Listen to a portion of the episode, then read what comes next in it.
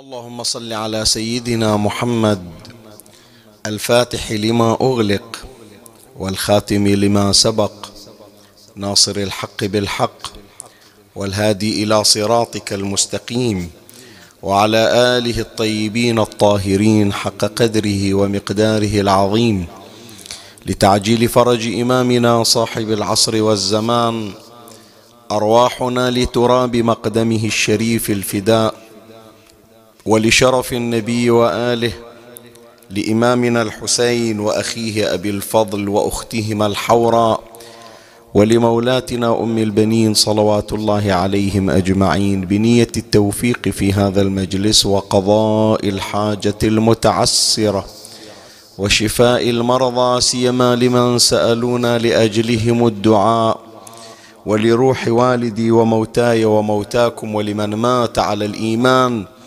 للمنسيين ومن لا يذكرهم الذاكر ولا يترحم عليهم المترحم ولاستضافه أرواح أهل البيت صلوات الله عليهم أجمعين في مجلسنا هذا لنورانيته والتوفيق فيه.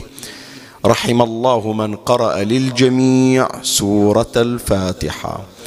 يا حي قيوم بسم الله الرحمن الرحيم. الحمد لله رب العالمين. الرحمن الرحيم. مالك يوم الدين. إياك نعبد وإياك نستعين. اهدنا الصراط المستقيم. صراط الذين أنعمت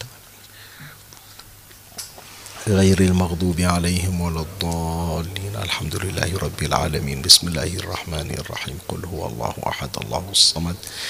لم يلد ولم يولد ولم يكن له كفوا أحد. اللهم كن لوليك الحجة ابن الحسن صلواتك عليه وعلى آبائه في هذه الساعة وفي كل ساعة وليا وحافظا وقائدا وناصرا ودليلا وعينا حتى تسكنه أرضك طوعا وتمتعه فيها طويلا. وامن علينا برضاه وهب لنا رأفته ورحمته ودعاءه وخيره. ما ننال به سعة من رحمتك وفوزا عندك. اللهم عجل لوليك الفرج والنصر والعافية. وانصره نصرا عزيزا وافتح له فتحا يسيرا وهب له من لدنك سلطانا نصيرا. رب اشرح لي صدري ويسر لي أمري واحلل عقدة من لساني يفقه قولي. يا كاشف الكرب عن وجه أخيه الحسين. اكشف كربي بجاه أخيك الحسين. نادي عليا مظهر العجائب تجده عونا لك في النوائب. كل هم وغم سينجلي بولايتك يا علي. يا علي يا علي يا أبا الغوث أغثني. يا فارس الحجاز أدركني بلطفك الخفي ولا تهلكني. يا مولاتي يا فاطمة بنت محمد أغيثيني يا سيدتي صلى الله عليك يا سيدي ويا مولاي يا رسول الله.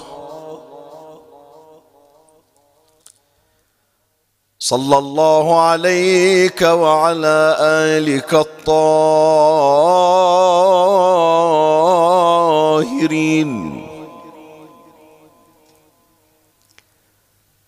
فاز من اعتصم بكم وأمن من لجأ إليكم.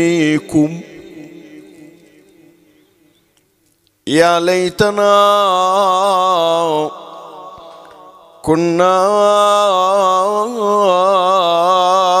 معكم سادتي.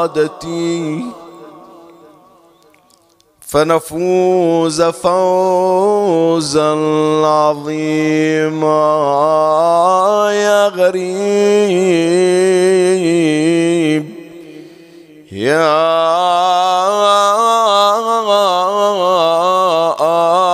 مظلوم كربلاء.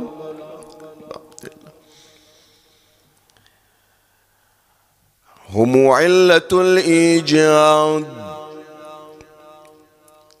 هم علة الإيجاد والسبب الذي به الله سن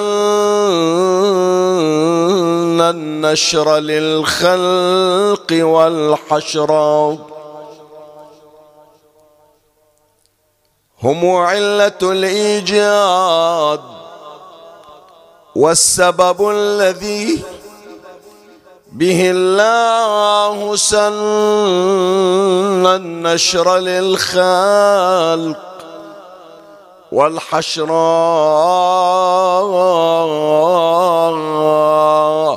فلا يأمن الجاني بغير حماهم وجارهم لم يخش جورا ولا فقرا. دخيلكم يا ساداتي يا المحمد فلا يأمن الجاني بغير حماهم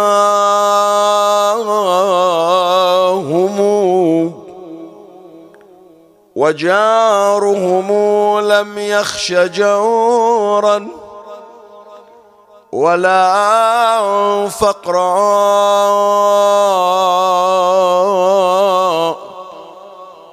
فلولاهم لم يخلق الله آدما ولم ينج نوح لا ولا فلكه قرا. ولو لم يكن في صلب آدم جدهم لما سجد الأملاك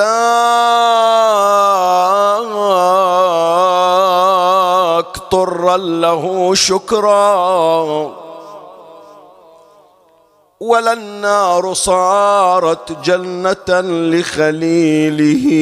وما كان موسى بالعصا فلق البحر. وما رفع الله المسيح إلى السماء وما كان عن أيوب قد كشف الضرا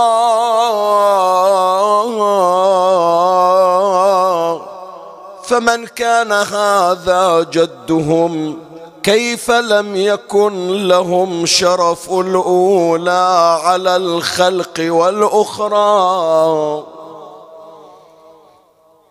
فمن كان هذا جدهم كيف لم يكن لهم شرف الأولى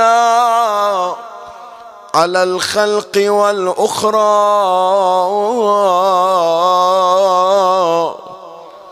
ولو لم يكونوا خير من وطأ الثرى مزايا لما كان الزمان بهم أزرا.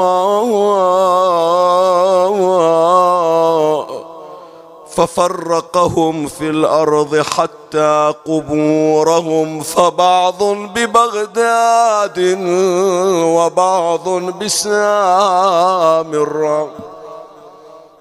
ويل عليهم ففرقهم في الأرض حتى قبورهم فبعض ببغداد وبعض بسامراء وبعض بطوس والبقيع وبعضهم حوى شرفا وادي الغري له قبرا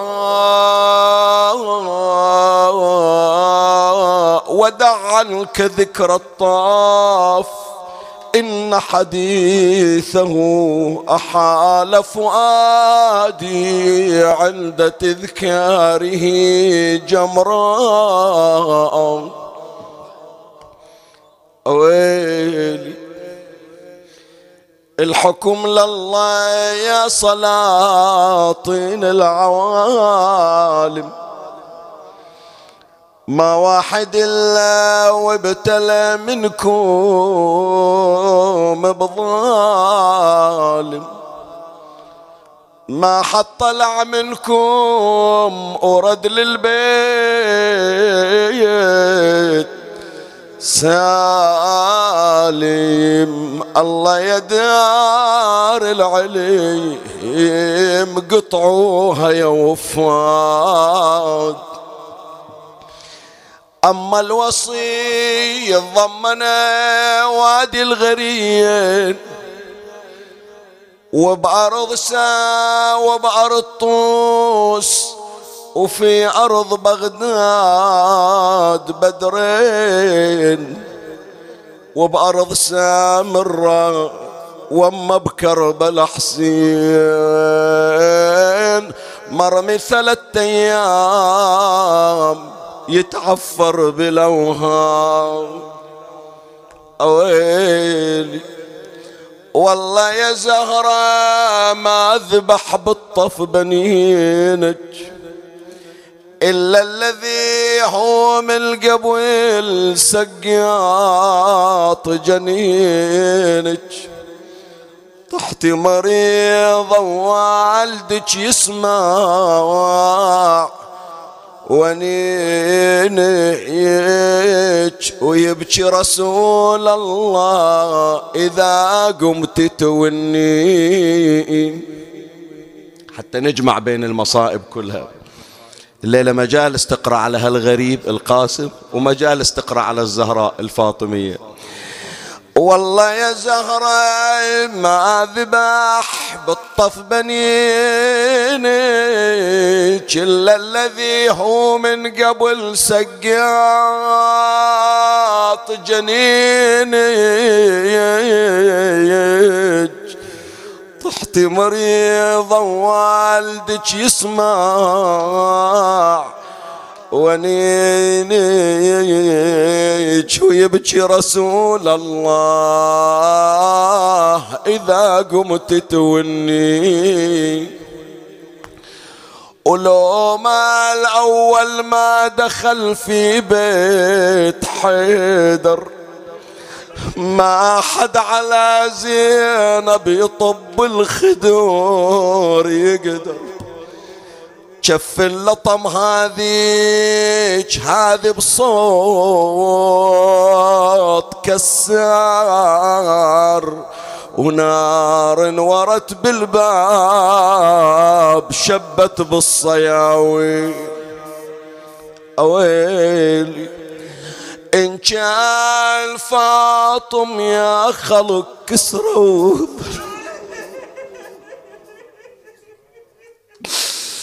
إن كان فاطم يا خلق كسرى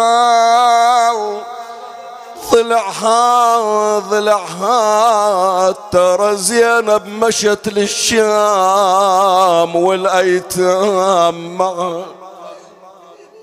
يعني الزهرة مكسور ضلعها لكن ما طلعت أيتامها وراها. خافت عليهم خلتهم بالبيت وهي طلعت مكسورة الضلعين وبنتها زينب ستين يتيم ويتيمة محدقين بها. إن كان فاطم يا خلق كسرى ضلعها زينب مشت للشام والأيتام.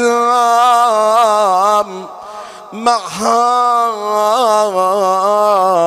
هذيك الأول عن إرث بوها منعها.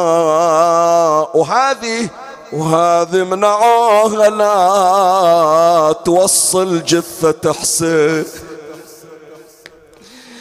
إن كان فاطم يا خلق دخلوا عليه. زينب مشت للشام وردما عليه مرت على اللايقة وهي تنظر. وليها والله عجايب كيف زينب خلت حسين. الزاير ما يقدر يطلع من كربلاء. الزاير إذا زار الحسين وقالوا له اليوم بنمشي كنا روحه يخليها في كربلاء عند القبر.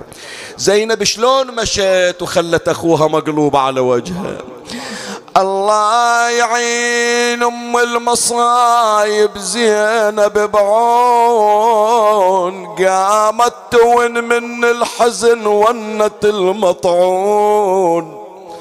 عافت وليها وسدرت تمشي ويا الضعون.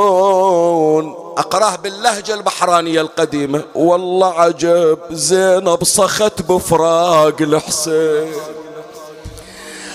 راحات راحات المنية للذي مفقود. راحات راحات وأنا بقيت اصفق على الخوان راحات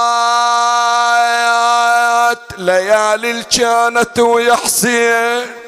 راحت راحات راحات وليالي الحزن ردت علي. ون ويا زينب اي ليالي الحزن رد يا يا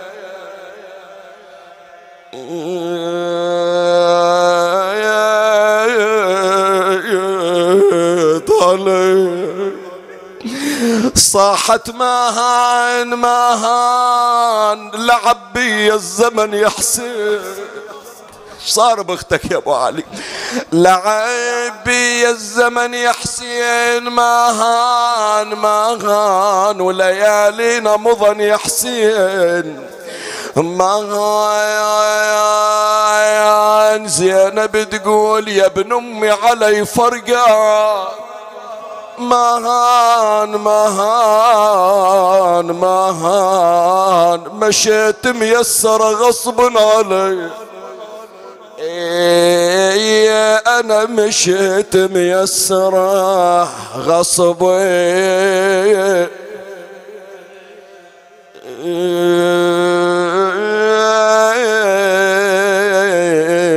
علي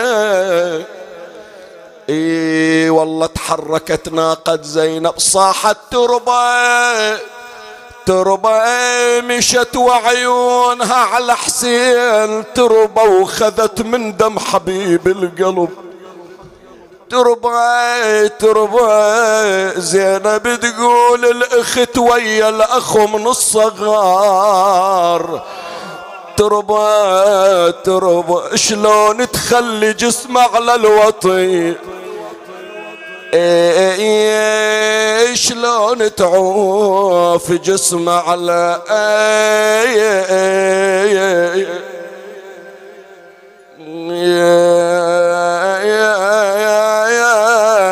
الوطي أنا ماخوذة يا حسين قوة ما تدري الشمر بيه إيش سوى إيش سوى يا ابو علي؟ صوت علمتوني. لو أخويا لا تقول ما عندي مروة ولا تقول ضيعت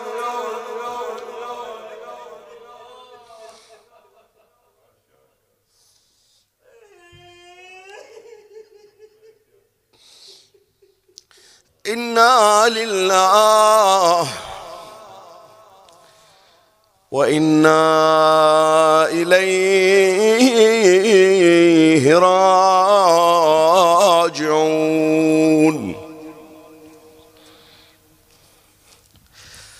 ورد في دعاء الندب فقتل من قتل.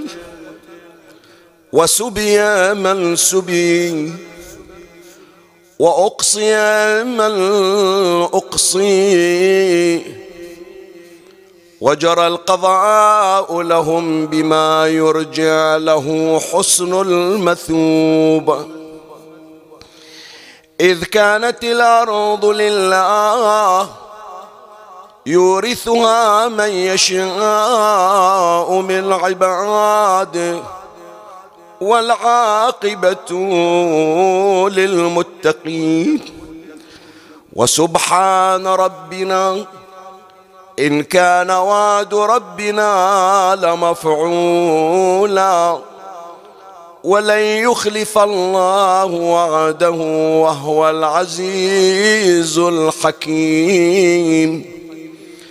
فعلى الأطايب من أهل بيت محمد وعلي صلى الله عليهما وآلهما فليبكي الباكون. وإياهم فليلدب النادبون ولمثلهم فلتذرف الدموع. وليصرخ الصارخون. ويضج الضاجون. ويعج العاجون.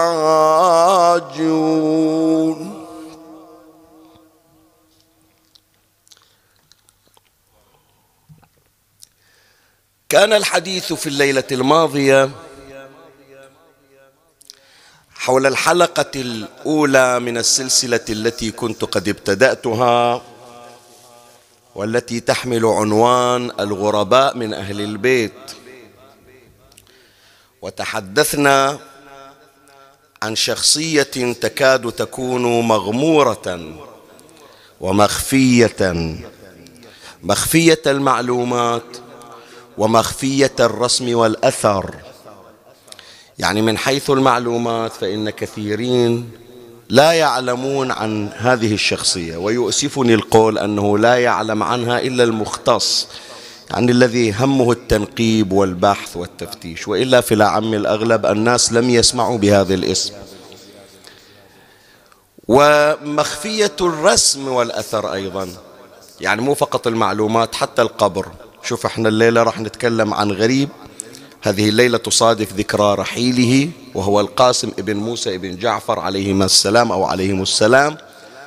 صح عاش غريبا لكن الآن تروح. قبره منارة قبة صحن. الناس تقصد إليه المنطقة صارت تسمى باسمه. الحسين عليه السلام مدفون في أرض تسمى كربلاء. القاسم مدفون في مكان يسمونه باسمه. محلة القاسم يسمونها مدينة القاسم. فصح عاش ظرف الغربة لكن بعد هذه الغربة هو في عز. ولا زال كان ولا زال. لكن عيسى ابن زيد الذي ذكرناه في الليلة الماضية عيسى ابن زيد الشهيد جده علي بن الحسين زين العابدين عليه السلام. عاش غريبا وفارق الحياة غريبا وإلى الآن لا يعلم له أثر ولا يعرف له قبر. وحتى مع الأسف يعني قلت لك قليل الذي يعلم عن هذه الشخصية المغمورة التي قلما يتحدث عنها حتى رواد المنابر وحتى أصحاب المؤسسات الحسينية. قليل يعني قلت لك.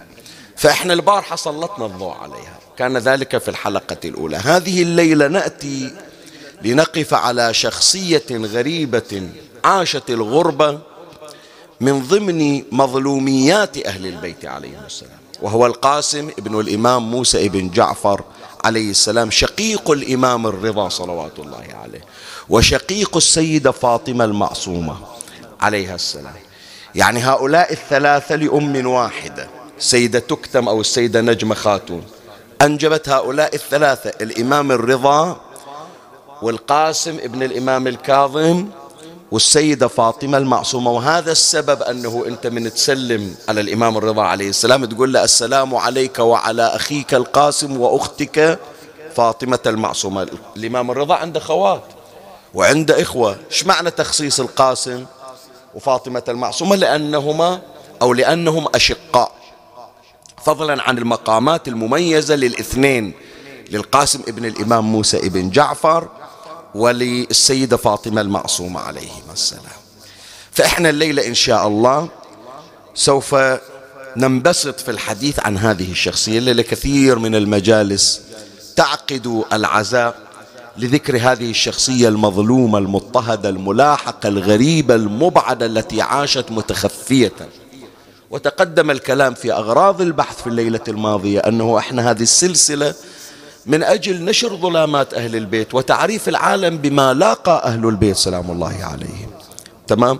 فإن شاء الله سوف أشرع معكم هذه الليلة وتكون هذه الحلقة مخصصة إلى نجم من نجوم أهل البيت وهو القاسم ابن الإمام موسى ابن جعفر صلوات الله عليهم أجمعين. ومن الله أستمد العون والتوفيق.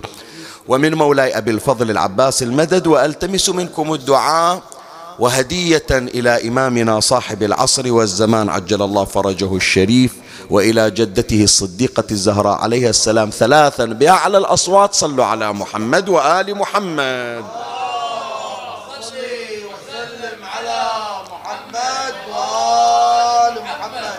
اللهم صل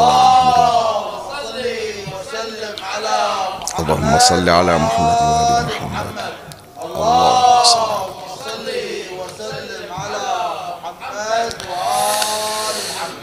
لا يخفى عليكم يا إخواني أنه قصة القاسم وقصة تخفيه وقطعه إلى هذه المفاوز وانتقاله من بلد إلى بلد حتى مجيئه إلى هذه البلدة التي تعرف اليوم باسمه وكان يطلق عليها سابقا بباخمرة أو يقال لها بالاسم القديم شوشة.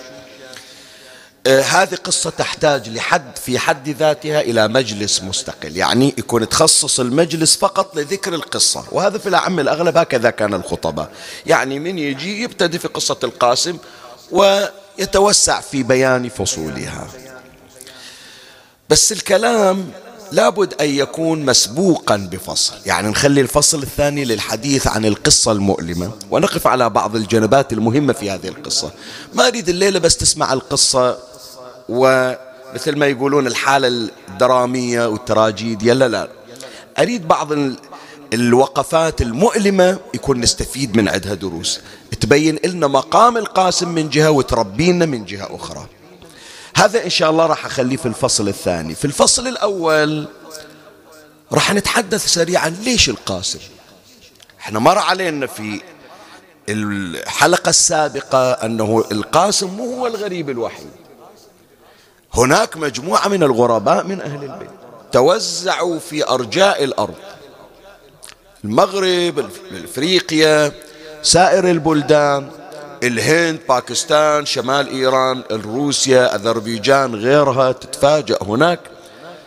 أعداد هائلة من أولاد رسول الله صلى الله عليه وآله.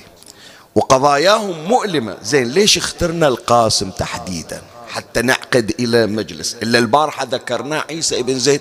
ما إلى ميقات محدد أنه هذه وفاة عيسى ابن زيد. مر علينا كذي أنه اليوم في السنة يوم رحيل عيسى ابن زيد ابن علي بن الحسين. لا إحنا جبناه استطرادا بس قصة رحيل القاسم ابن الإمام الكاظم غريبا. لا هذه معينة 22 جماد الأول. المجالس تعقد من قديم كانت المجالس بالبحرين وبالخليج وبالعراق تقيم عزاء القاسم. وفي أيام عاشوراء بعض المجالس تطلب أنه ليلة من الليالي الخاصة بالقاسم ابن الحسن يريدون يقسمون بين القاسمين.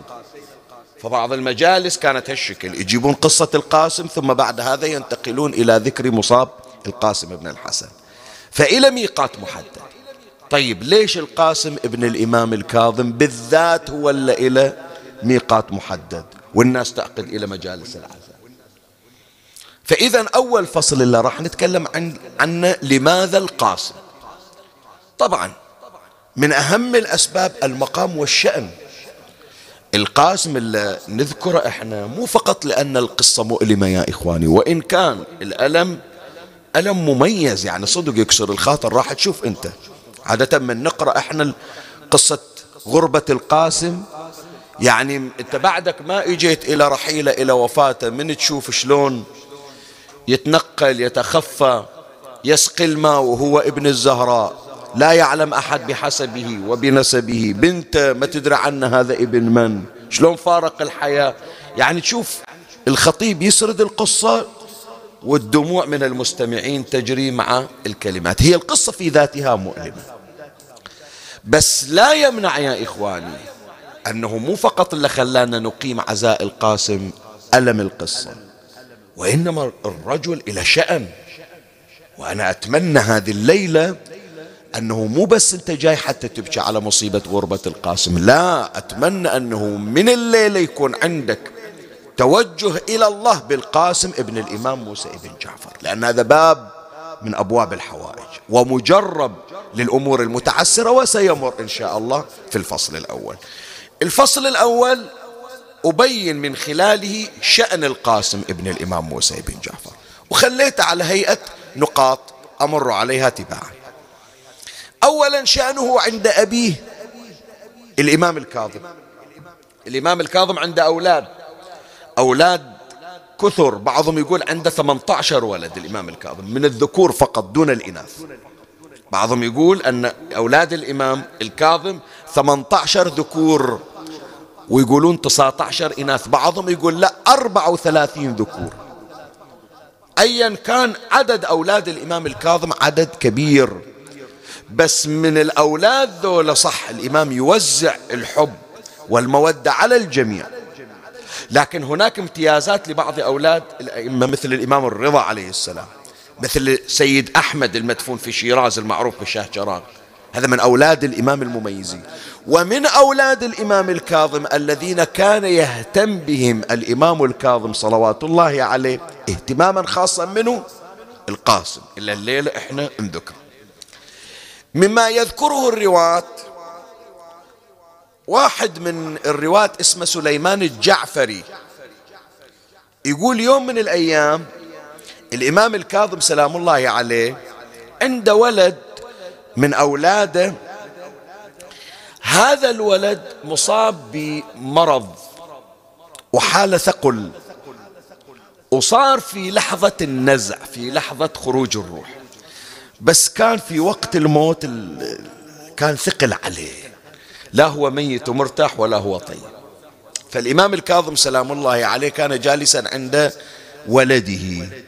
يوم شافه الآن في اللحظات الأخيرة من حياته. سليمان الجعفري يقول شفت ال... الإمام الكاظم عليه السلام التفت إلى ولده القاسم.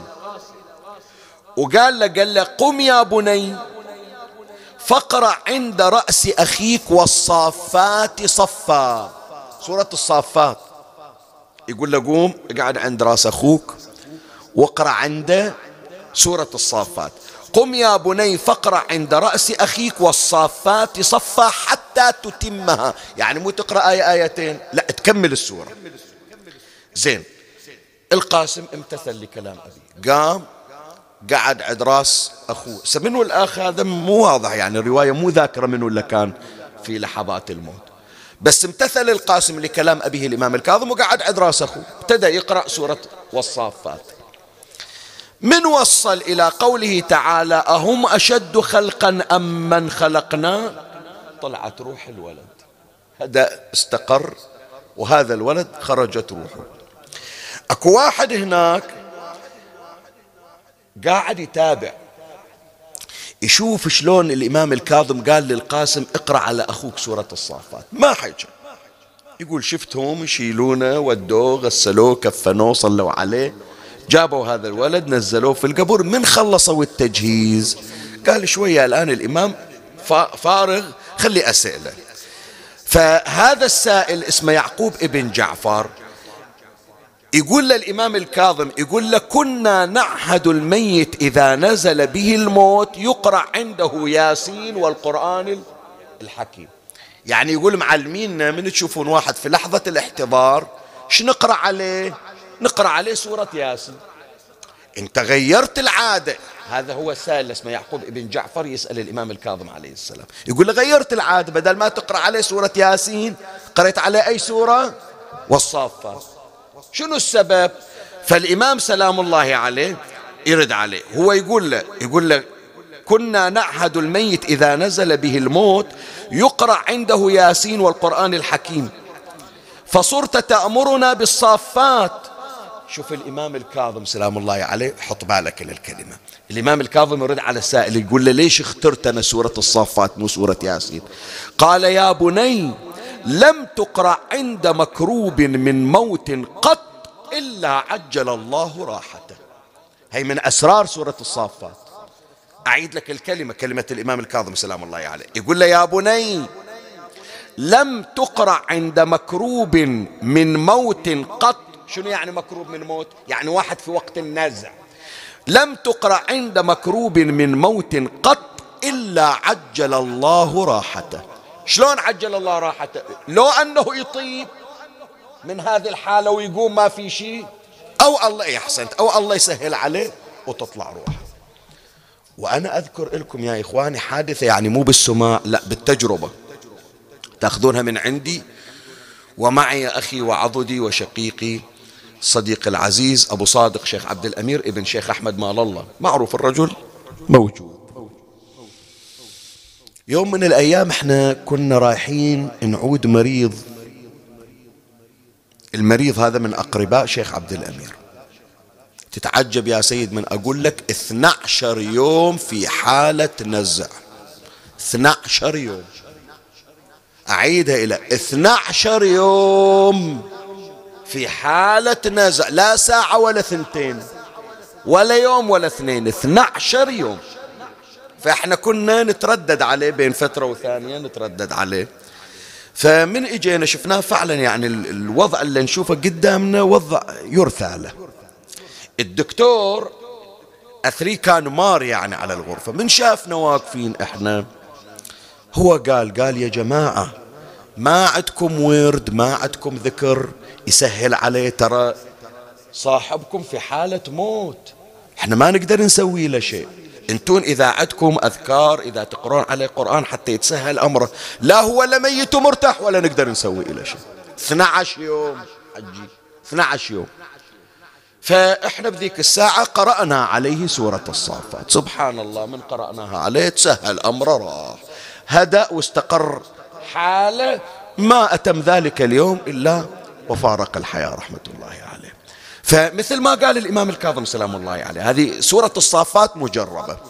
الإمام أعيد لك الرواية يقول يا بني لم تقرأ عند مكروب من موت. يعني واحد في وقت النازع في وقت خروج الروح لم تقرأ عند مكروب من موت قط إلا عجل الله راحته.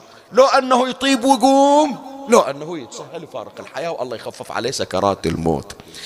بس شاهدنا يا إخواني شنو أمرين يبين لك مقام ليش الإمام الكاظم مو هو اللي قام قرأ السورة؟ كان الإمام موسى بن جعفر هذا ولده هو الإمام بنفسه أو لا؟ هو الإمام يسأل الله يا ربي لو ترجعه لو تاخذه يستعين بالقاسم ليش؟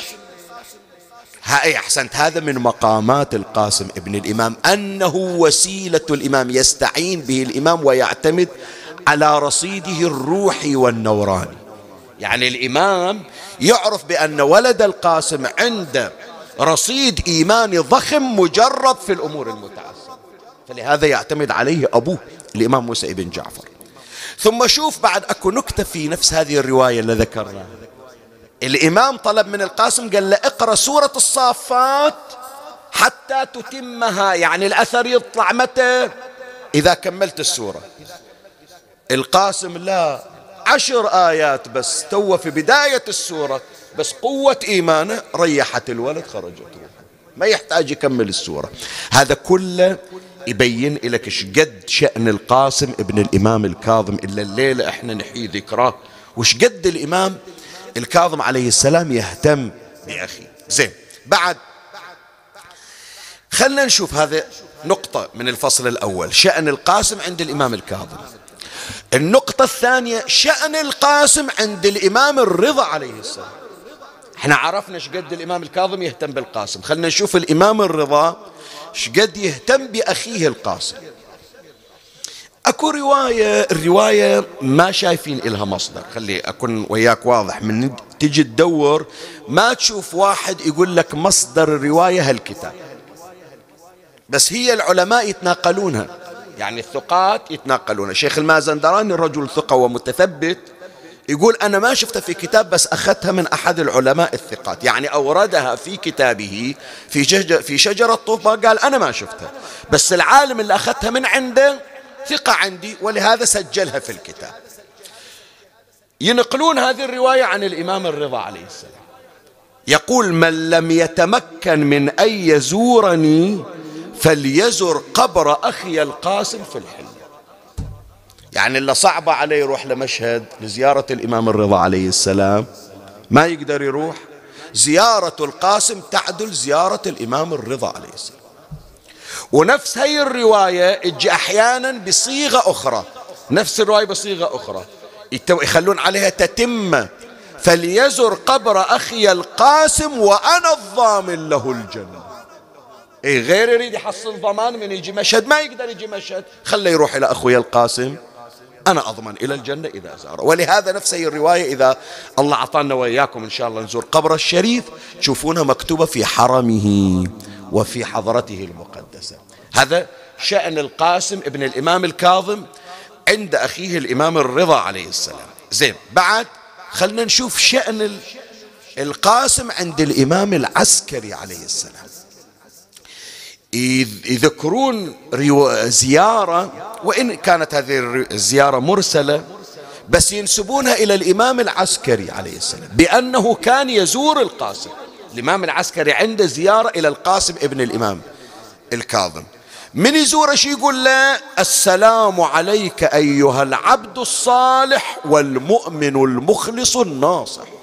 الله إيش كبر هذا؟ عبد الصالح تعرف هذه ما يعطونها لأي أحد. العبد الصالح منو؟ الخضر. العبد الصالح منو؟ علي بن أبي طالب. العبد الصالح منو؟ العباس ابن علي. العبد الصالح منو؟ مسلم ابن عقيل. العبد الصالح منو؟ سيد محمد سبع الدجيل. العبد الصالح منو؟ موسى ابن جعفر الكاظم. العبد الصالح منو؟ إمامنا الحجة ابن الحسن قائم آل بيت محمد.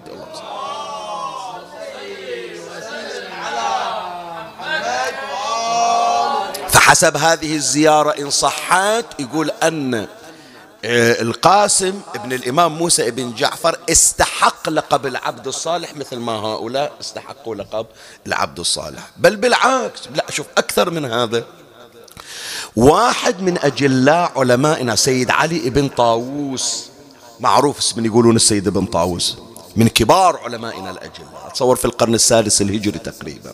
حسب ما أتخطر يعني. في كتابه في كتابه مصباح الزائرين. يشير سبحان الله. إلى الآن العلماء متحيرين.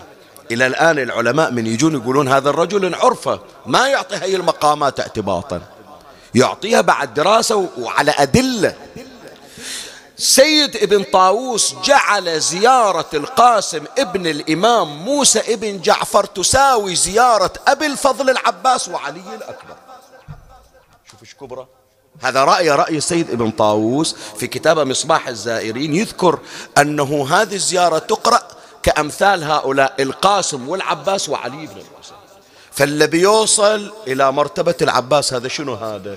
يعني كما كان أبو الفضل للحسين كان القاسم لعلي بن موسى الليلة حط في بالك يعني هذه شخصية مو شخصية اعتيادية. زين الآن شوية هذا آه، راح يكون شوية يطر المجلس لأنه هم يفتح مجال للتعلق بهذه الشخصية أكثر وأكثر. وإن شاء الله قلت لك يعني من الليلة أنا أريدك تطلب حاجتك من الله بواسطة القاسم ابن الإمام موسى بن جعفر. تعال شوف هالشخصية. مو فقط يا إخواني تقول لي عند العلماء العفو عند العوام العوام يمكن مثلا ما يقدرون يقولون هذا فلان أعظم وهو ذاك الشخص الآخر أعظم من هذا. لا هذول علماء يعرفون من يتوجهون يتوجهون علما. ويمشون على بينة وعلى آه على رصيد يجعلهم يقفون على أرضية صلبة. واحد من العلماء اسمه السيد نصر الله المستنبط. احفظ الاسم خليه عندك.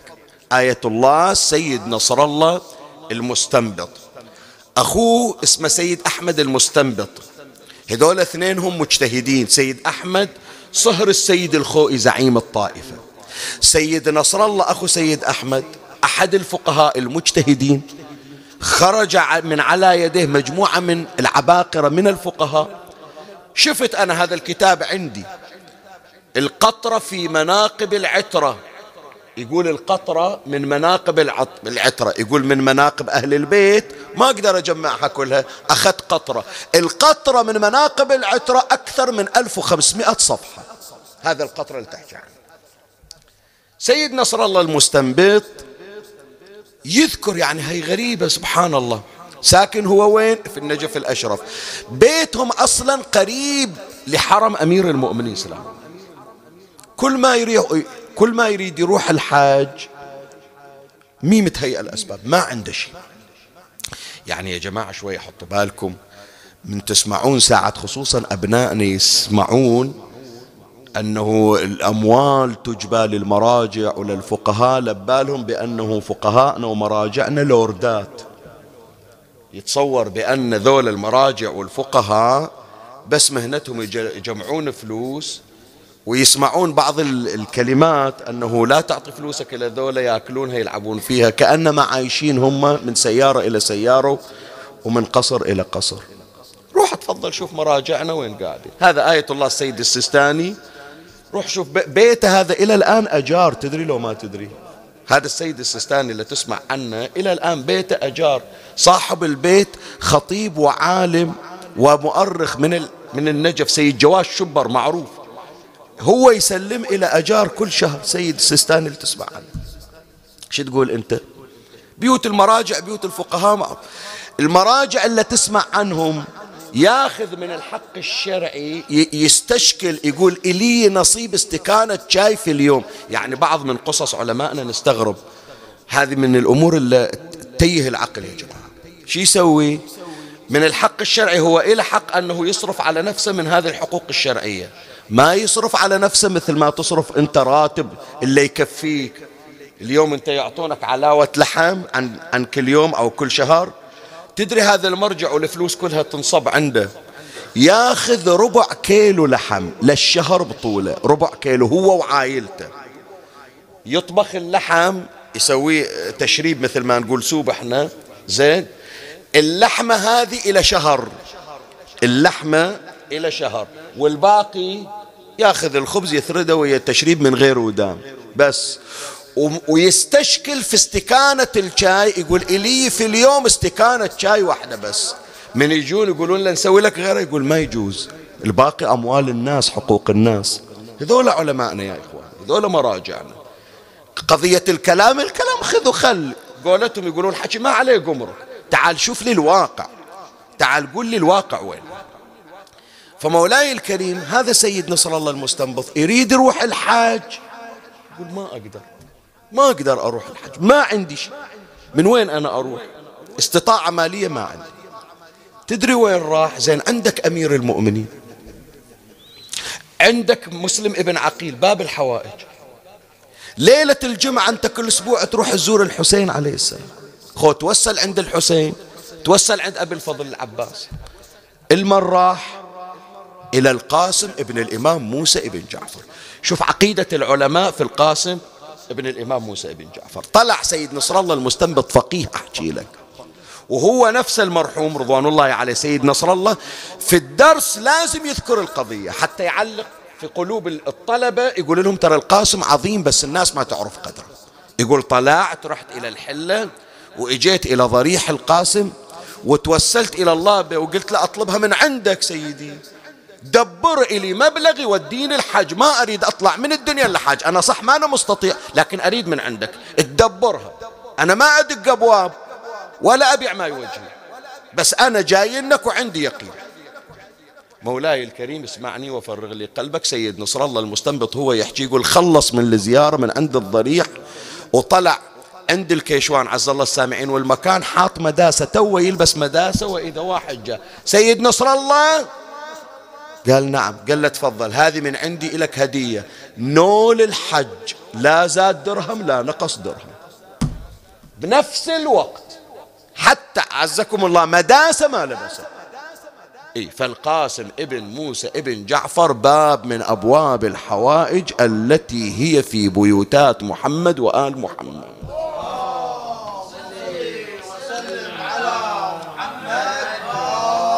الليلة تطلبون حوائجكم من عنده وتبشرونا إن شاء الله. هذا الأخ الكريم اللي طلب أنه ندعي له يقول له شيء يقول لي شيخنا علي دين والدين يكسر الظهر. إن شاء الله يسمع صوتي الآن من استراليا. وأنا أرشده أطلب أيضا من عند القاسم. الإمام الجواد سلام الله عليه مجرب. أذكر هي القضية لروادنا اللي يمكن ما سامعين هذا المجلس. أنا أرشدتهم أن الإمام الجواد عليه السلام مجرب في حاجات الدنيا تحديدا. فضلا عن سائر الحاجات خصوصا الأمور المالية. وذاكر لكم في هذا المجلس الشريف مرة من المرات واحد من الأشخاص قال شيخنا علي مبلغ ضخم دين. ذكر الرقم 14 ألف دينار. يقول دين ما نعرف شلون أسدده. إيش أسوي؟ قلت له انظر إلى الإمام الجواد سلام الله عليه. يعني هذا كان قبل محرم. عقب العشرة قال شيخنا تسدد المبلغ كل شلون ما أدري ببركة الإمام الجواد سلام الله عليه. هذا واحد الإمام الجواد والقاسم ابن الإمام موسى ابن جعفر. تجربون في حوائجكم هذه قصة السيد سيد نصر الله المستنبط يذكرها. القضية الثانية من أقول لك القاسم ابن الإمام موسى ابن جعفر مفزع العلماء. خاف تقول لا هالحجية البسيطة على عقلها على إدراكها. خاف تقول هذا مثلا أمي ما يعرف شيء. لا أقول لك العلماء يلجؤون إليه. واحد من علمائنا أيضا يسمونه آية الله سيد محمد تقي الجلالي. سيد محمد تقي الجلالي استشهد خرج من الدنيا شهيدا. يعني أغتيل على أيدي حزب البعث. نفس سيد محمد تقي الجلالي يذكر يقول كان عندي ولد اسمه سيد هاشم. أصيب بالحصبة وفارق الحياة. سنة 66 ميلادي. يقول بعد ولد ثلاث سنين أربع سنين عمره مثل الوردة جميل جدا. من يضحك في البيت لا يعني يعطينا رونق يعطينا رونق في البيت. فمن فارق الحياة أمه تبكي أهلي يبكون رحت إلى زيارة القاسم ابن الإمام موسى ابن جعفر سلام. قلت له سيدي ولدي سيد هاشم راح. بعد طفل مثل فلقة القمر فارق الحياة صابت الحصبة وفارق الحياة. أنا جاي أطلب من عندك تسأل الله أن يرزقني ولد وأريد الولد نسخة من سيد هاشم اللي راح. مو تجيب لي ولد بشكل ثاني إحنا مو قادرين ننسى ذاك. نريد ولد يشبه اللي راح. حتى شوية يمسح على جرحنا. فهو سيد محمد تقي رحمة الله عليه يذكر يقول دور السنة يعني هذه الحادثة سنة 66 سنة 67 جابوا له الولد سماه سيد قاسم. سيد قاسم الجلالي إلى الآن موجود. أحد رجال الدين مواليد 67 يقول من نحط صورته؟ صوب صورة سيد هاشم. منو سيد هاشم؟ منو سيد قاسم؟ ما ندري. فاستجاب الله لنا ببركة القاسم ابن الإمام موسى ابن جعفر.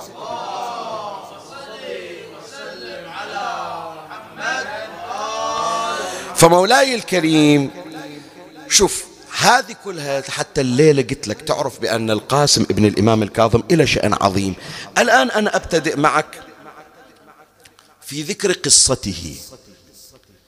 وأنا هذه القصة قبل لا أذكرها. لابد تحط في بالك شيء. أنا مو بس جايب لك القصة حتى تبكي وحتى تتأثر لا. الليلة أريد من عندك درس تحطه في ذهنك. ترى القاسم ابن الإمام الكاظم كان مشروع حماية ووقاية للإمام الرضا عليه السلام. أعيد لك الكلمة احفظها. شوف من الحديث كله لو لم يكن إلا هذا. القاسم ابن موسى ابن جعفر كان مشروع حماية ووقاية للإمام الرضا عليه السلام. شلون؟ كان هناك استهداف لخط الإمامة.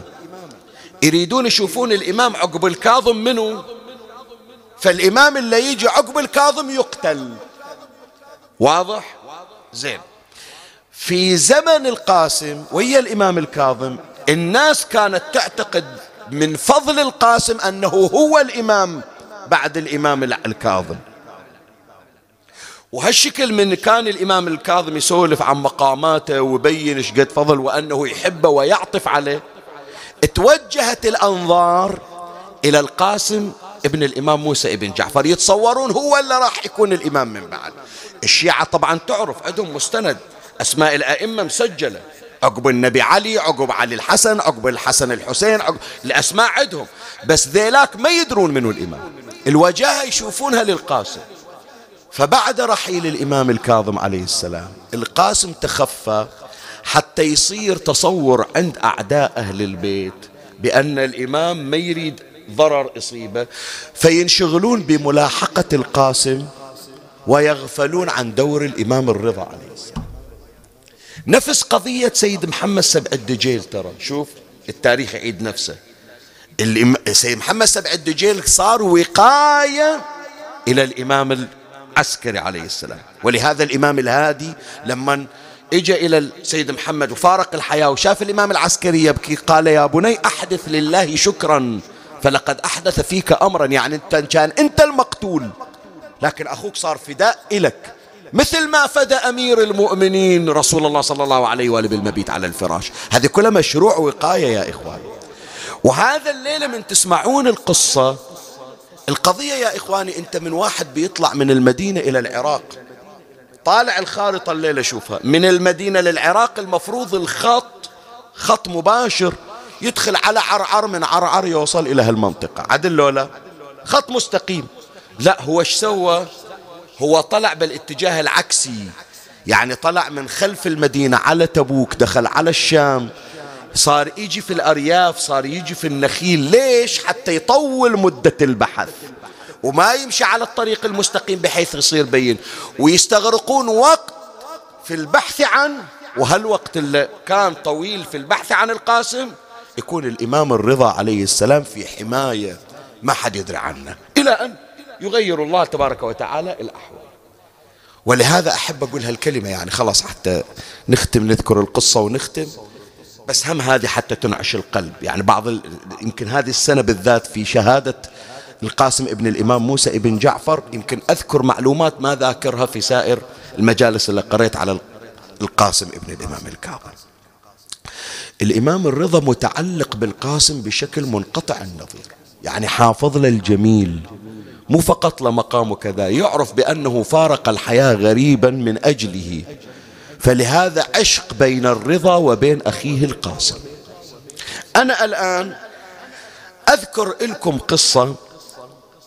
من أذكر القصة ما أقول لك القصة صحيحة مية بالمية. قد تكون مثلا من, من, من الخيالات. بس هي ترى من التراث الشيعي للمجاورين لقبر القاسم وإحنا يا إخواني بعض القضايا صح يمكن ما عندنا مستند عليها لكن تداولها بالأيدي ما يخلينا أنه نقول كذب ونخليها قد تكون ظهرت في وقت من الأوقات لتثبيت العقيدة. لا نقدر ننفي ولا نقدر نثبت فأنا أذكر لك القصة. أهل القاسم يعني أهل مدينة القاسم تدري شو يسمون القاسم ابن الإمام الكاظم؟ يسمونه أبو فانوس.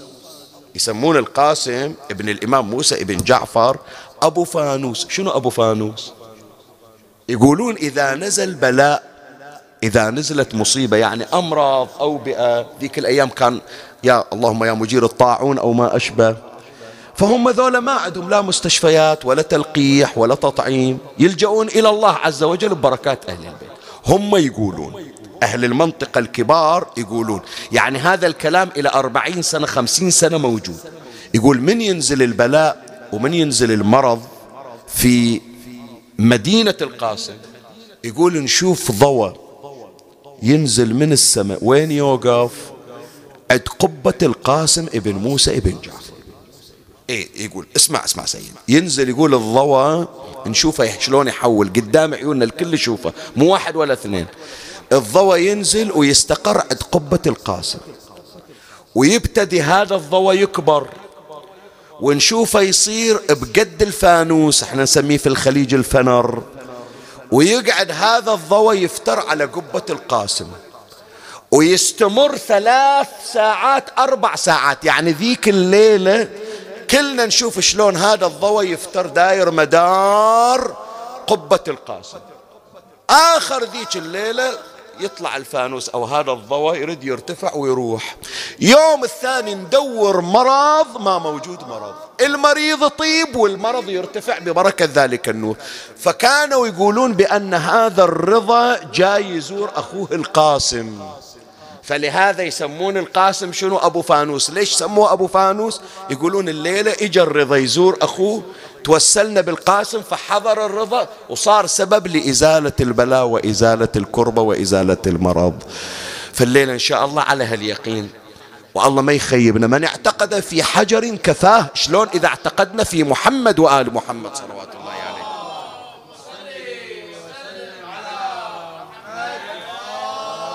فمولاي الكريم اسمعني وفرغ لي قلبك واعرني سمعك وأقبل علي بكلك خرج القاسم من المدينة لما رأى الاقتحامات على بيت أبيه ووجد الاستهدافات تطال بيت الرسالة. هام على وجهه وظل يتخفى إذا جاء النهار يكمن. من يجي النهار ما يركض بالنهار لا يدور له مكان يختبئ به. ومن يظلم الليل؟ يهرول في البيداء وهو يسمع عواء الذئاب وزئير الوحوش من بلد إلى بلد ومن مكان إلى مكان.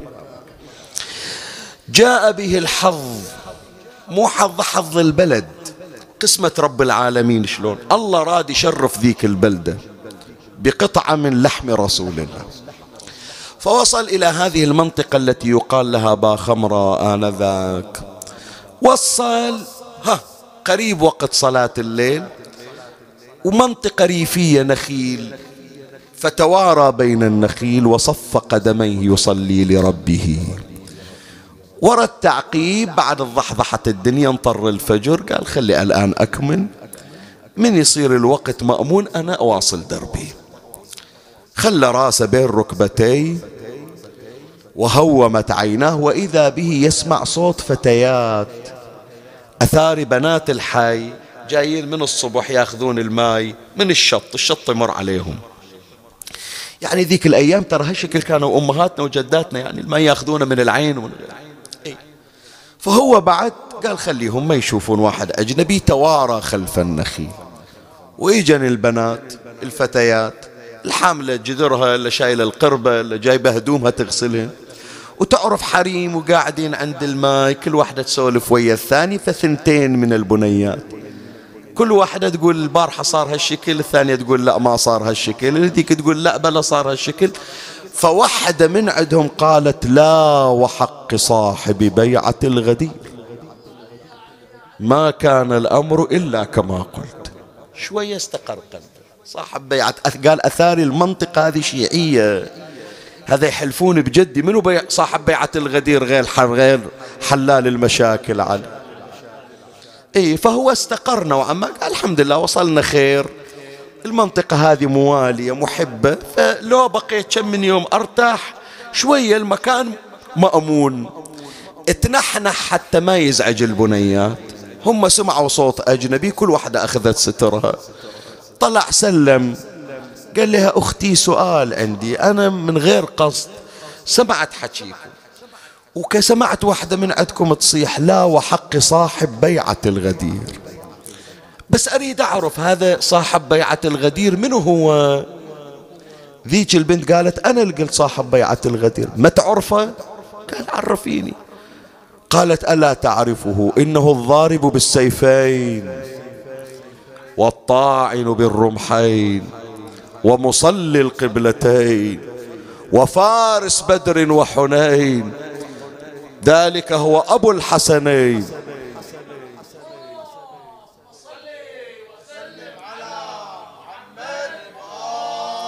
قال أوضحي لي خلي بس أعرفه هذه كلها رموز خلينا أعرفه قالت هو نور الله الثاقب وسهم الله الصائب.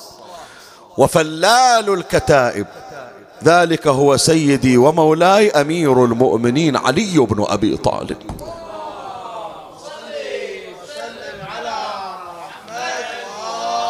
ارتاح. قال يعني الحمد لله. واضح الكلمة مو بس حافظينها ويتداولونها. لا تبين بأنه عندهم اعتقاد في أمير المؤمنين. لكن مع ذلك أنا أبقى متخفي. ليش؟ حتى لو المنطقة منطقة مواليه إيش دراني؟ واحد من عندهم على خلاف مشربهم. إيش دراني واحد من عندهم يحكي ويا واحد من برا البلد وينتشر الخبر؟ خلي أبقى متخفي بس أنا أحاول أدور لي مكان. قال أمة الله أما لكم في هذا الحي مجلس آوي إليه؟ قالت إيش دعوة على بختك؟ هذا بلدنا. وإحنا عندنا مضيف نستقبل الوفود. وهذا صاحب البلد شيخ العشيرة هذا أبويا وأنا بنته. قال هل لك أن تدليني على مجلسه؟ قالت تفضل أنا بعيني أوديك إلى مجلسنا. مشت البنت قدام قال أمة الله قفي صيري إلى ورائي وأنا أمشي أمامك فإنا من أهل بيت لا ننظر إلى أدبار النساء. معلمينا آبائنا عيب تنظر إلى امرأة وطول امرأة. شوف حطوها في بالكم يا جماعة يا شباب. شوف غض البصر والعفة شو تسوي. شوف المشابهة بين موسى الكليم وابنة شعيب وبين القاسم ابن موسى ابن جعفر. موسى موسى الكليم يوم بنت شعيب رادت تمشي قدامه قال لها تأخري فإنا لا ننظر إلى أدبار النساء. الله قال له إلا أخليك كليمي على هالعفة وغض البصر. القاسم اللي الليلة تسمعون مصيبته إجا غريب لكن لعفته وغضه البصر وعدم وقوع نظره على ما حرم الله. صارت الديرة كلها باسمه. الغريب صارت الناس غرب وهو اللي صار بركة عليهم. شفت التقوى والعفة شي يسوي؟ شلون يربي الإنسان؟ والله شلون يجازيك؟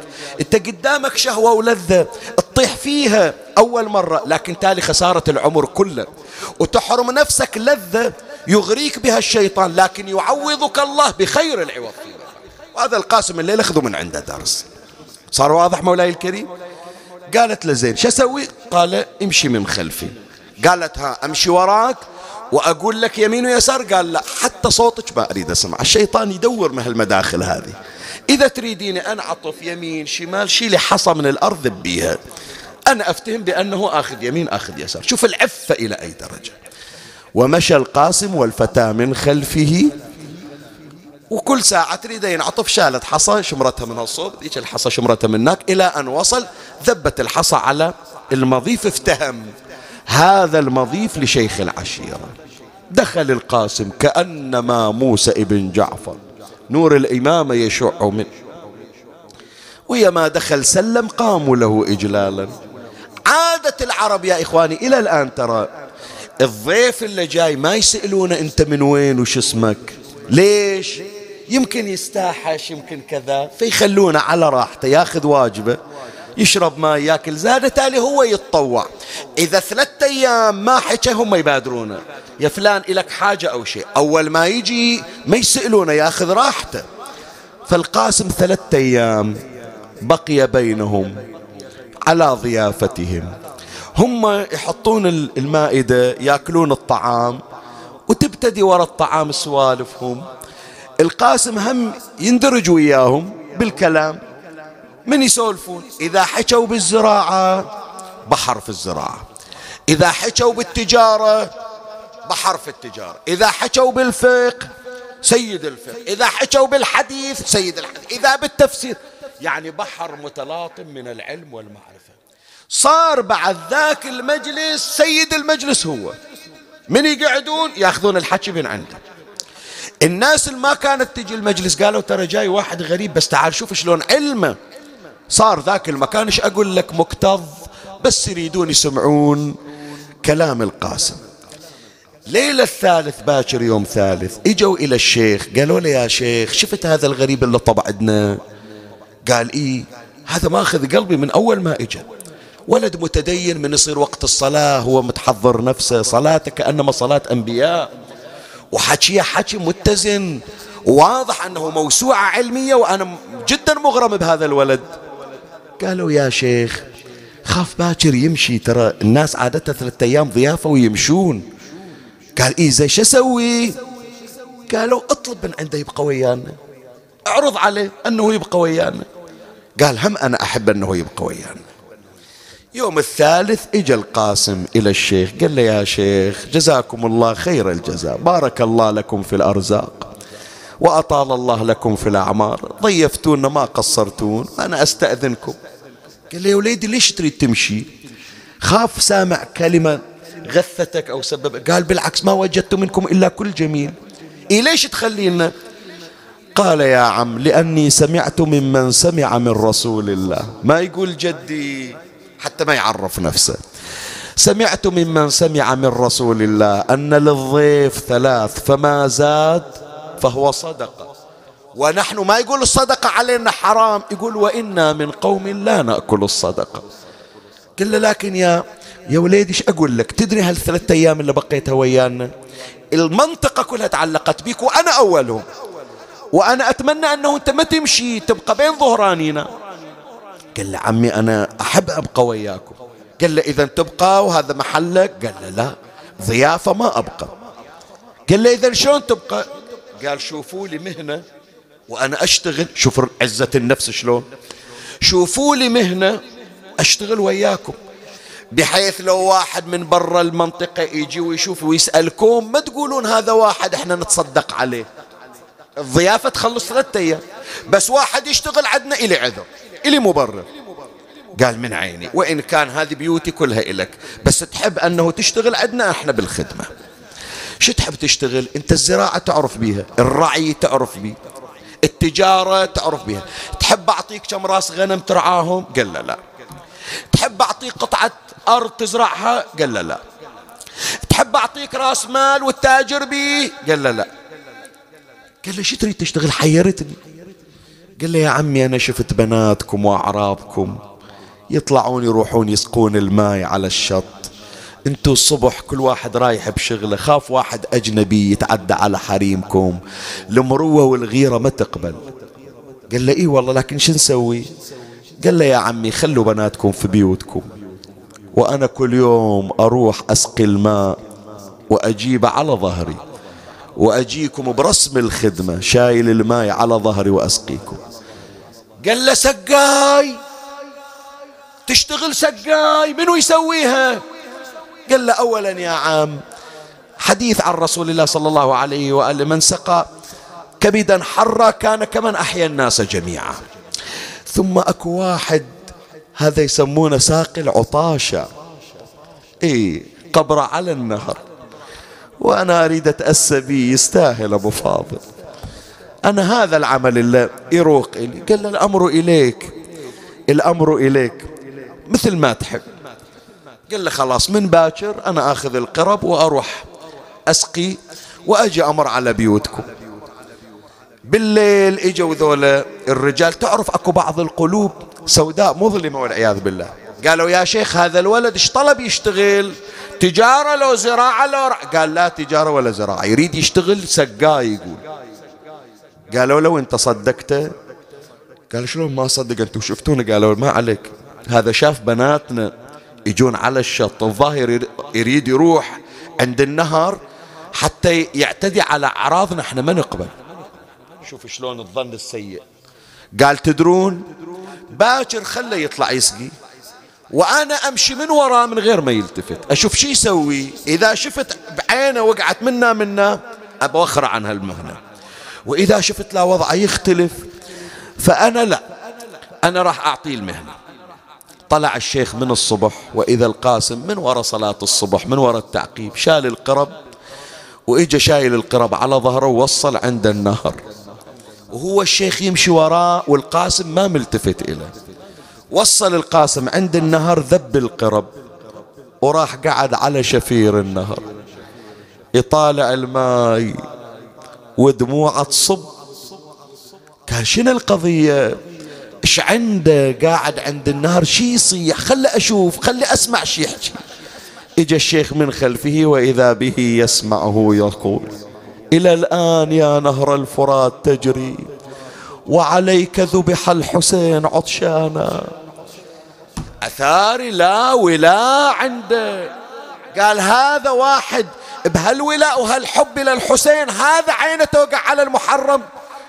ضم إلى صدره قبل ما بين عينيه. خبرهم قال لهم ترى هذا هو اللي راح يشتغل السقا. رجل مؤمن متدين ولائي وجدت منه حبا لأهل البيت ما شفت حتى عند شبابنا. أكو بعض الغيورين أكو بعض الحسودين. لاحظوا على القاسم بالليل من يصير نص الليل طلع من مكان اللي ساكن بيه ويروح يمشي بين النخيل. إجوا إلى الشيخ قالوا يا شيخ خدعك قص عليك مثل ما نقول. ترى الولد من يجي الليل يطلع شي يطلع عن الليل الناس نايمة. شوف إيش عنده. يمكن هذا ولد الولد هلا سكن بيننا منحرف هذا يمكن عنده بعض السلوكيات الخاطئة. قال شلون؟ قال شفناه يطلع كل ليلة ما ندري وين يروح. قال الليلة أنا أراقبه. أشوف شي يسوي. ذيك الليلة طلع القاسم من بيته الشيخ قام يمشي وراه في جنح الليل. إجا بين النخيل ما حد يشوفه ففرش مصلاه. وصف قدميه يصلي لربه صلاة الليل. وإذا بالنور قد شع في تلك المنطقة من أنوار القاسم. من شاف الشيخ اجى بروحه عليه ضم إلى صدره قال لا صدقت عليك أحدا بعد هذا اليوم. عرفتم قلوب سوداء. وبقي القاسم يسقي الماء في تلك المحلة. قالوا حتى بارك الله في الزروع والضروع. الأمراض ارتفعت الخيرات نزلت المواشي سمنت الأشجار أثمرت. الشيخ من يقعد يقول شفتوا أنتوا شلون الله بارك لنا ببركة هالولد هالمؤمن هذا؟ هذا بعد ما أريده يطلع. قالوا له يا شيخ هذا الولد لازم يجي يوم ويقول لك أريد أرجع. ما عنده أهل ما عنده عشيرة. حتما باكر يريد يرجع إلى أهله. قال هذا أنا اللي شايل النبالي لو يقول باكر أريد أرجع إيش أقول له أنا؟ أقدر أمنعه؟ ما أقدر أمنعه. قالوا له يا شيخ بس أمر واحد يخليه قاعد عندك. حتى لو طلع لازم يرجع. شنو هالشيء؟ قال خليه يصير عنده نسب عندنا. هذا إذا تزوج وصارت عنده أرحام بالمصاهرة هذا حتى لو طلع لازم بيرجع إلى عيال عمه. قال نعم الرأي. ولا أختار له فتاة إلا إحدى بناتي. أنا لا لا أرغب عن هذا النسب. ذاك اليوم إجا الشيخ إلى القاسم. القاسم كل ما يسألونه عن اسمه ما يجاوب. حاول أنه يلف الموضوع. إجا الشيخ جلس عنده وقد فرغ القاسم من صلاة الليل. قال له بني قال له نعم. قال له أنت تعرف صار لك مدة ساكن عندنا. وإحنا الكل حبيناك والله بارك لنا في البلد بسببك. قال له يا عمي أنتوا أهل إيمان أنتوا أهل تدين أنتوا أهل خير ولايتكم لأهل البيت تجيب الخير. قال له لا أنت من إجيت لمسنا الأثر. بس يا بني إحنا نخاف يجي يوم وتعيفنا. قال له شلون أعيفكم؟ وين أروح؟ أنا الحمد لله وجدت ملجأ ووجدت أهل. قال له لا بالأخير أنت عندك عشيرة عندك عائلة. فأنا أفكر لو يوم يجي ببالك أنك تتركنا وتغادر المكان. أريد أخليك عندنا ولا أجد حلا إلا أن أزوجك. وأنا اخترت إلك يا وليد أنا ما أخلي غيري إلا يحظى بواحد مثلك. أنا لازوجك قال له يا عمي الأمر راجع لك تحب تزوجني؟ أنا حاسب نفسي ولد. وأنت أبويا قال له بس يا ولدي أقول لك أنا لو أريد أزوجك التزويج لازم حضور الأهل لازم حضور العشيرة. لو زوجناك باكر اجى أبوك يقول شلون تتصرفون تعرسون ولدي بدون ما تقولون لي. شن جاوبه؟ زين شو تريد عمي؟ قال له بس خبرني انت منو أبوك؟ شو اسمك انت؟ أبوك شو اسمه؟ انت من أي بلد؟ يا وليدي لا تطلع تروح إلى أهلك لا. تقعد برسم الخدمة وإحنا برسم الخدمة نروح نجيب أهلك عائلتك نجيب أمك نجيب أبوك نجيب إخوانك نجيب عمامك. وكلهم يوقفون يزفونك وإحنا نفرح وهم يفرحوا. فلما سمع القاسم اغرورقت عيناه بالدموع. كان يقول له عمي من وين أنا أجيب لك أهل؟ أبويا 17 سنة في السجن. أخويا مشرد في خراسان. أختي ماتت في قم. أولادي مطشرين في البلدان. قال يا عم إن أردت أن تزوجني فالأمر إليك. لكن لا تسألني بهذا القيد وإلا أنا أشيل أغراضي وأمشي عنكم. قال له لا يا ولدي إيمانك خير نسب. إلا شفت من عندك هذا يكفيني. أزوجك كما أنت. زوجه ذلك الشيخ. اختلى بزوجته كلما ألحت عليه منو أنت ما يجاوبها. أيام مرت البنت حبلى. انقضت أشهر الحامل أنجبت جابت بنية إجا الشيخ شايل البنت. بني على البركة الحمد لله الله عطاك بنية مثل القمر شوف وجهها. قال له الحمد لله رب العالمين. قال له يا بني التسمية حق من حقوق الأب. ما نقدر نتصرف. وإن كنت أنا شيخ العشيرة. شو تريدنا نسميها؟ قال يا عمي سموها فاطمة. حتى نتذكر ذيك المظلومة. اسمها ما يروح عنا كل ما يمر اسمها نتذكر شلون تشردنا. وشلون تغربنا وشلون نزلت علينا المصايب من اليوم اللي نزلت المصيبة على أمنا فاطمة. كبرت فاطمة صار عمرها ثلاث سنين أربع سنين. تطلع تلعب في الشارع ويا البنات يأشرون عليها أنت بنت الغريب أنت بنت السقاي. تجي البنت تبكي لأبوها أبويا يصيحون لي بنت الغريب بنت السقاي أنت شو اسمك؟ يضمها إلى صدره يمسح على راسه.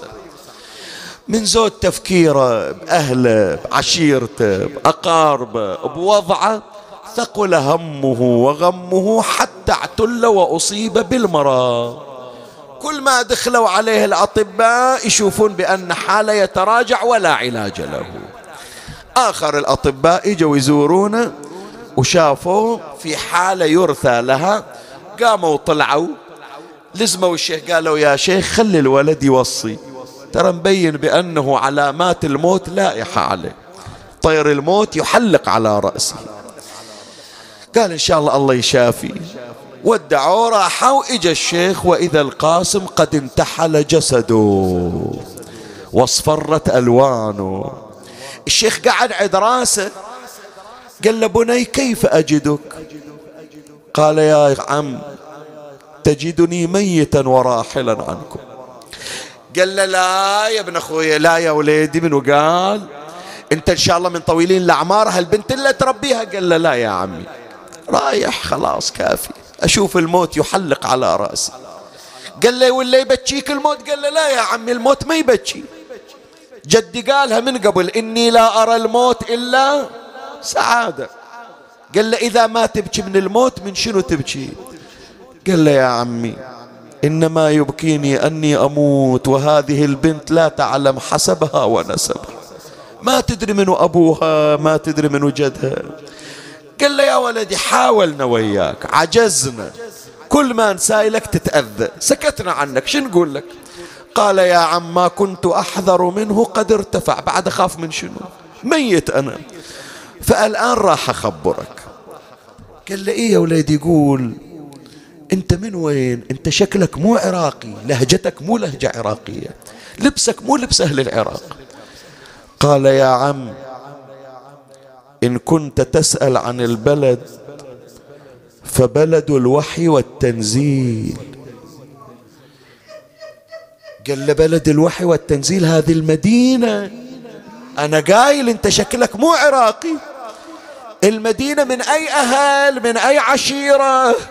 من أوس من خزرج. قال وإن كنت تسأل عن العشيرة فعشيرة خدمها جبرائيل. قال له هاشمي. قال له إي نعم هاشم هاشم من ولاد من؟ من ولاد عقيل من ولاد جعفر. قال له علوي يا عم علوي. من أولاد الحسن من أولاد الحسين. أنت من أولاد من؟ قال له عمي قال له نعم. قال سمعت عن الجنازة اللي خلوها على الجسر ثلاثة أيام. قال له هذه جنازة إمامنا باب الحوائج موسى بن جعفر. إنت شي يصير لك موسى بن جعفر؟ قال يا عم أنا القاسم ابن الإمام موسى بن جعفر. شال العمامة من على رأسه الشيخ صار ياخذ التراب يحطه على رأسه. قال له يا وليدي يا قاسم إيش سويت؟ بأي عين ألقى أمك فاطمة يوم القيامة؟ باكر إذا شفت أمك الزهرة شو تقول إلي الزهرة؟ مشغلين ولدي خدام يشيل لكم الماء صار الشيخ يركض في الأزقة في الطرقات. يا قوم إن الذي يأتيكم بالماء هو القاسم ابن الإمام موسى ابن جعفر. ورجع يركض إلى القاسم. قال له تعال عمي تعال لا بأس عليك. هذه ليست بساعة رزية هذه ساعة وصية. ولا تثريب عليك أنت باكر ويانا صرت أهلنا. باكر أمي فاطمة توقف لك باكر أبويا علي يوقف لك. تعال عمي تعال تعال إلي شغل وياك. قال له خير قاسم إيش عندك؟ قال له يا عمي اعلم بأن الموت قد دنا مني. فإذا مت أنا ما عندي أبو ما عندي إخوان غريب أنا. أنت أنت عمي فإذا أنا مت غسلني وحنطني وكفني وضعني في سريري وصلي علي. قال لي يا وليدي ما يحتاج توصي هذا ما يوصون بها حتى لو ما نعرفك إحنا ما نخلي جنايز. أنت سامع عن جنازة ظلت بلا غسل ولا كفن. قال يا عمي أوصي لأني جد الحسين بقي ثلاثة أيام بلا غسل. بعد قاسم إيش عندك؟ قال له عمي انت تحطون فواتح. قال إيه إنت ما شفنا. إذا مات من عندنا الميت نخليه له فاتحه ثلاثة أيام. قال عمي أنا أريد من عندكم تحطون علي فاتحة سبعة أيام مو ثلاثة أيام. قال له ليش تستاهل أكثر؟ بس إيش معنى سبعة؟ قال يا عمي لأني غريب وحق الغريب على الغريب. فأريد الناس إذا ما حصلت معرفة وتكريم في حياتي على الأقل في مماتي قال له بعد عمي أطلب من عندك. هالبنية هذه وين بتودونها? قال هذه بتنا يا ولدي تعيش بيننا.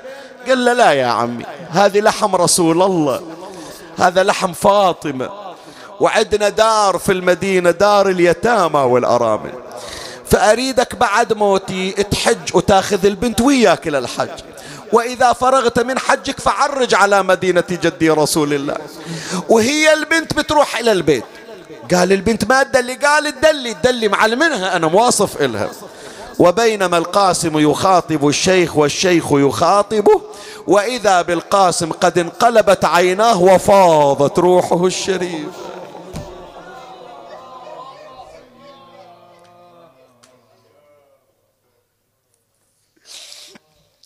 ذيك المنطقة كلها ضجت. إجوا إلى فاطمة بنت القاسم. دايرين عليها صارت مثل المزار مثل الكعبة وهم يقولون اجعلينا في حيل يا بنت رسول الله. سامحينا رفعنا صوتنا عليك. سامحينا ما عرفنا قدرك. انت سبب البركة وإحنا ما ندري. وإجا موسم الحج والشيخ أخذ البنية وراح وياها إلى الحج. وبعد الفراغ من موسم الحج عرج على مدينة النبي. بنية صغيرة ومعصبة راسها بعصابة سودة. يتيمة تكسر الخاطر. وقف وياها عند البقيع. قال لها بابا فاطمة تدلين؟ قالت أدلي يا أبوي. أدلي يا جدي. شلون تدلي أنت؟ أول مرة تجين المدينة. قالت أبويا عاطني علامة بيتنا. يلا امشي. قامت البنية تمشي والشيخ يمشي وراها. كل ما وصل هذا البيت؟ قالت لا يا جدي. هذا البيت؟ قالت لا يا جدي. إلى أن وقفت على باب دار عالية البناء. قالت هذا بيتنا يا جدي. إيش دراج؟ قالت أخبرني أبي. قال علامة بيتنا أن التراب سافي على أعتابه. ما في رجاجي. إن شاء الله. دق الباب الشيخ. الجارية نزلت. نعم منو؟ قال خذوا يتيمتكم. ما عندنا يتيمة طالعة أيتامنا كلهم قاعدين في البيوت ما يطلعون. قال لا يتيمة جديدة جايبينها ويا اليتامى. فتحت الجارية الباب والتفت الشيخ إلى البنية. فاطمة طب الدار طبي طبي أنا واقف على الباب. ودخلت البنية تكسر الخاطر التراب على ثيابها ودمعتها على خدها.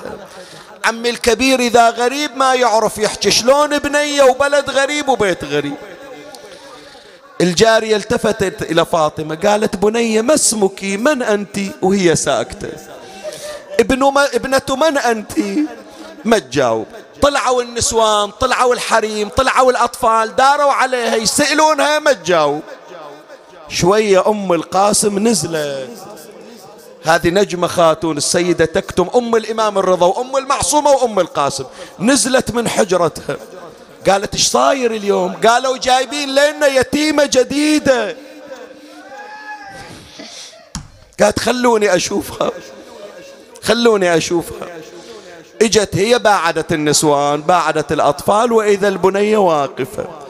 بس شافتها نزلت ضمتها إلى صدرها شمت ريحتها صاحت رائحة ولد القاسم. الأم الأم عمي الأم.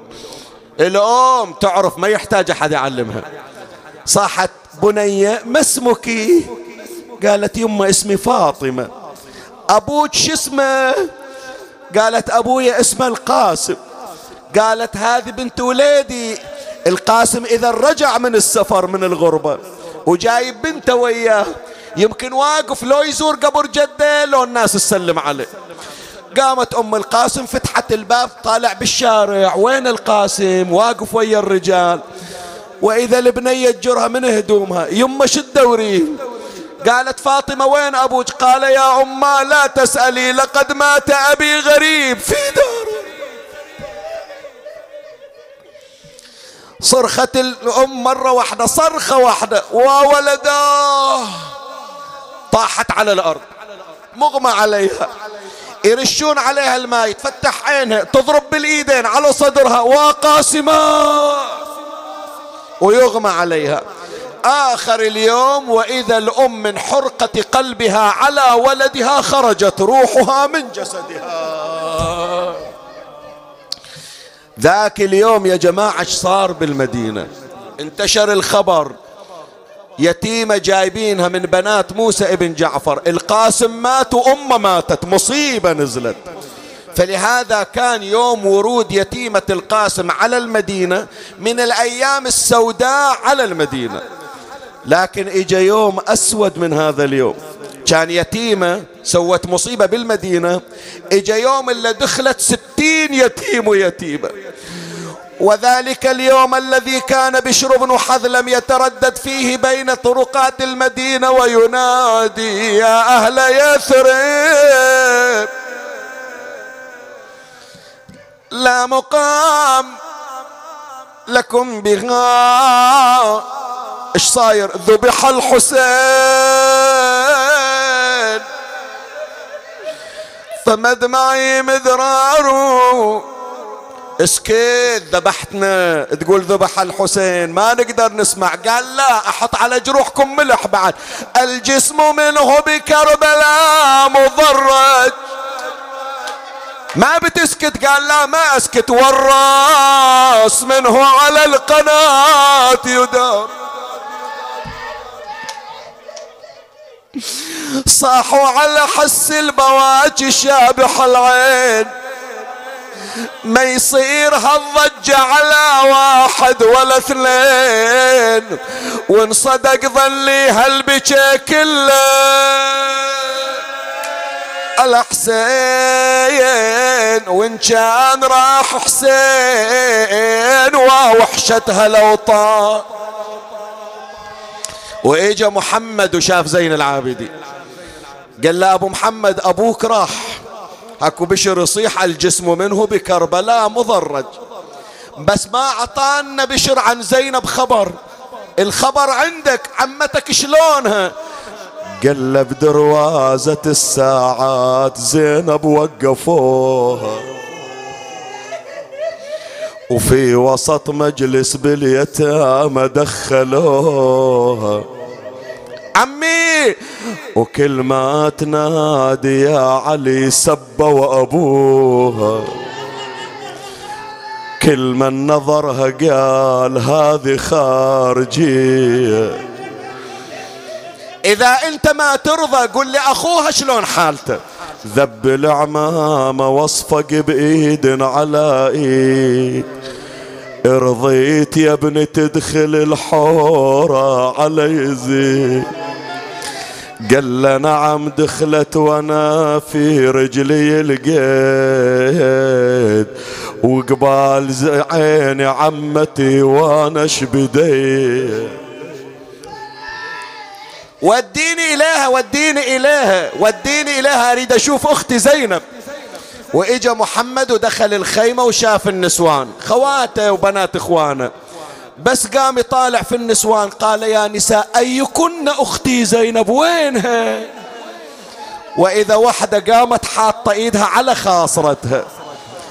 إجت إلى قالت له محمد نسيت أختك زينب. أسألك الدعاء. بعد خلاص إيش أقرأ لك أكثر؟ مجلس هالليلة مجلس غريب من نوعه. بس اسمع زينب شوف تكسر خاطرك من تحكي ويا أخوها بهالكلمات لو لا.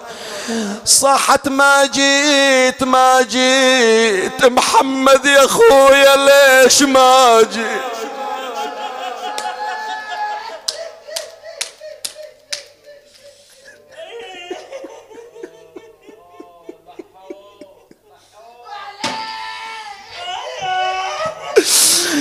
تقول له ما جيت ما جيت يا أخو.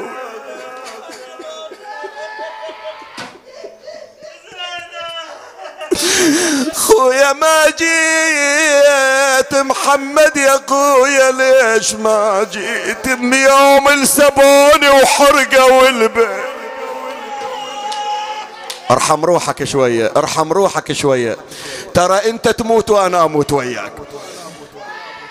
خويا ما جيت محمد يا خويا ليش؟ ما جيت ما جيت خويا من سلبوني وحرقوا البيت حرقوا البيت حرقوا البيت أنا حاضر يا أبو جاسم تمني خويا أنا هبطت راسي هبطت راسي وغصب ذليت ذليت ذليت. خويا لو تشوفني من يوم حنيت. قمت تونين يا زينب؟ الله يساعدك يلي فاقد لك ولد. والله يساعدكم يلي فاقدين لكم شبان. إذا البيت يأذيكم صموا آذانكم. تقول له لو تشوفني من يوم حنيت أنا إذا ونت الشبان ونت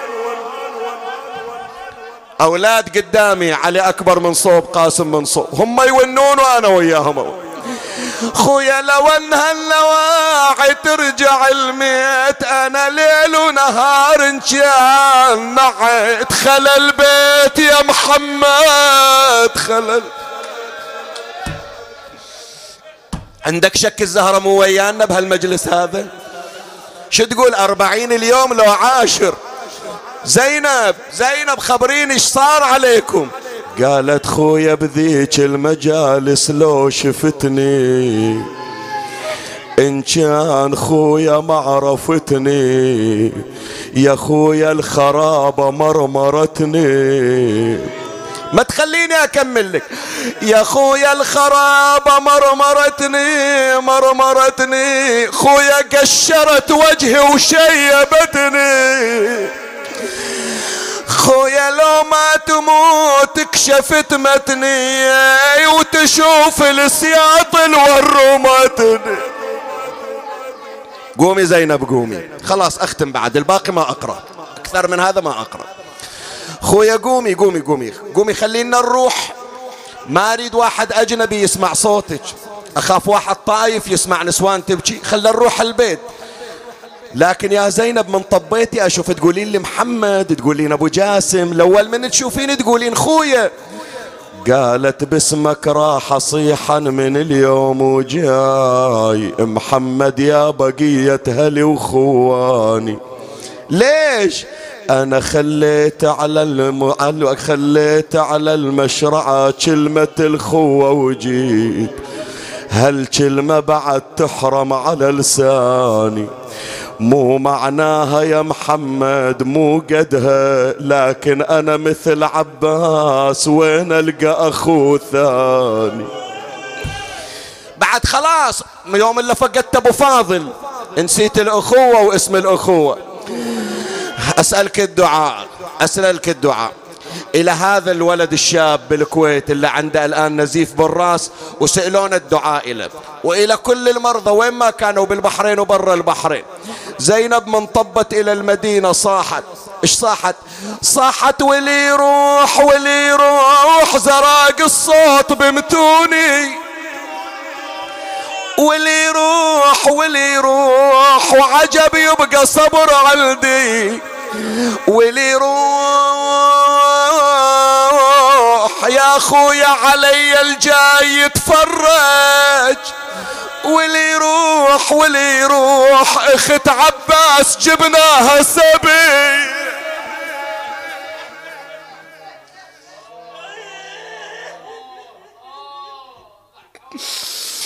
مدينة جدنا لا تقبلينا فبالحسرات والأحزان.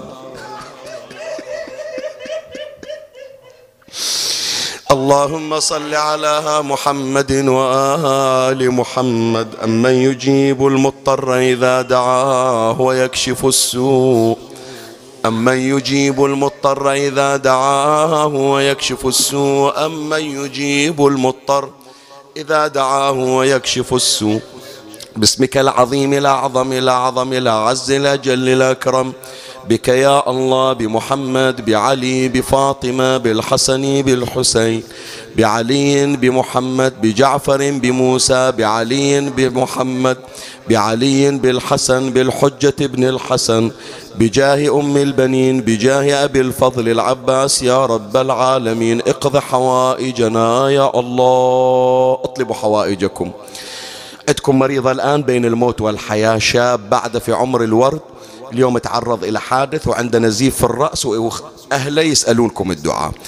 مجموعة من المرضى بعضهم يتلقى علاج بالكيماوي بعضهم ينتظر عمليات خطيرة بعضهم عنده إعاقة بعضهم محروم من الذرية بعضهم على يدين. كل أصحاب الحوائج ادعوا إلى الأولاد للبنات في الدراسة الله يوفقهم. المحرومين من الزواج من الشباب من الفتيات كل صاحب حاجة. اللهم اقض حوائجهم وحوائجنا معهم وفرج عنا وعنهم. تلطف بنا يا الله عجل فرج إمامنا صاحب العصر والزمان. اللهم اجعلنا مرضين عنده وارزقنا منه نظرة لا نشقى بعدها أبدا. اللهم لا تخرجنا من هذه الدنيا حتى ترضى عنا. ترحم على أمواتي وأموات الباذلين والمسببين والسامعين أينما كانوا. أوصل لهم ثواب هذا المجلس إلى أرواح موتانا وموتاكم وموتى المؤمنين والمؤمنات. رحم الله من قرأ الفاتحة مع الصلوات.